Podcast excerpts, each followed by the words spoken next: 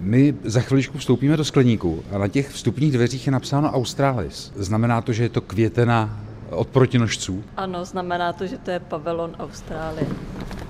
My jsme to kvůli jedné jediné rostlině, která se jmenuje žlutokap šedý. Vypadá trochu jako taková palma. Z toho vršku jde několika metrový stvol a připomíná dřevce. Postupně na něm rozkvétají od spoda drobná kvítka, kterých budou až tisíce a kvetení vlastně od spodu bude postupovat směrem vzhůru, takže tak za dva až tři týdny ten květní stvol bude celý obalený květy. Vysvětluje zahradnice Blanka Nouzáková. Rostlina se do botanické zahrady dostala před 23 lety, kdy byla zakoupena a v běžném libereckém zahradnictví. Nicméně tam se dostala přes holandskou burzu a tam se dostala přímo z Austrálie, kde byla vykopána kvůli stavbě silnice. Jak je žlutokap šedý vlastně zastoupen v botanických zahradách? Je to běžná rostlina? On není problém vypěstovat žlutokap ze semínka, ale abyste dostali takto velkou rostlinu, tak si musíte na to počkat přes 100 let. V době, kdy jsem ta rostlina docestovala, tak byla řádově asi 80 let stará. Doplňuje ředitel botanické zahrady Václav Lenk. Tady třeba jsou vidět už, už mladé, mladé rostliny před. To, co vypadá jako traviny ano, ze země, to, co to je... vypadá jako travina ze země, to jsou vlastně rostliny eh, stejný rod, jiný druh. To malé křovisko, které je tady... To travička. Ta travička, to je 20. V přírodě přirůstá rychlostí 1 až 3 cm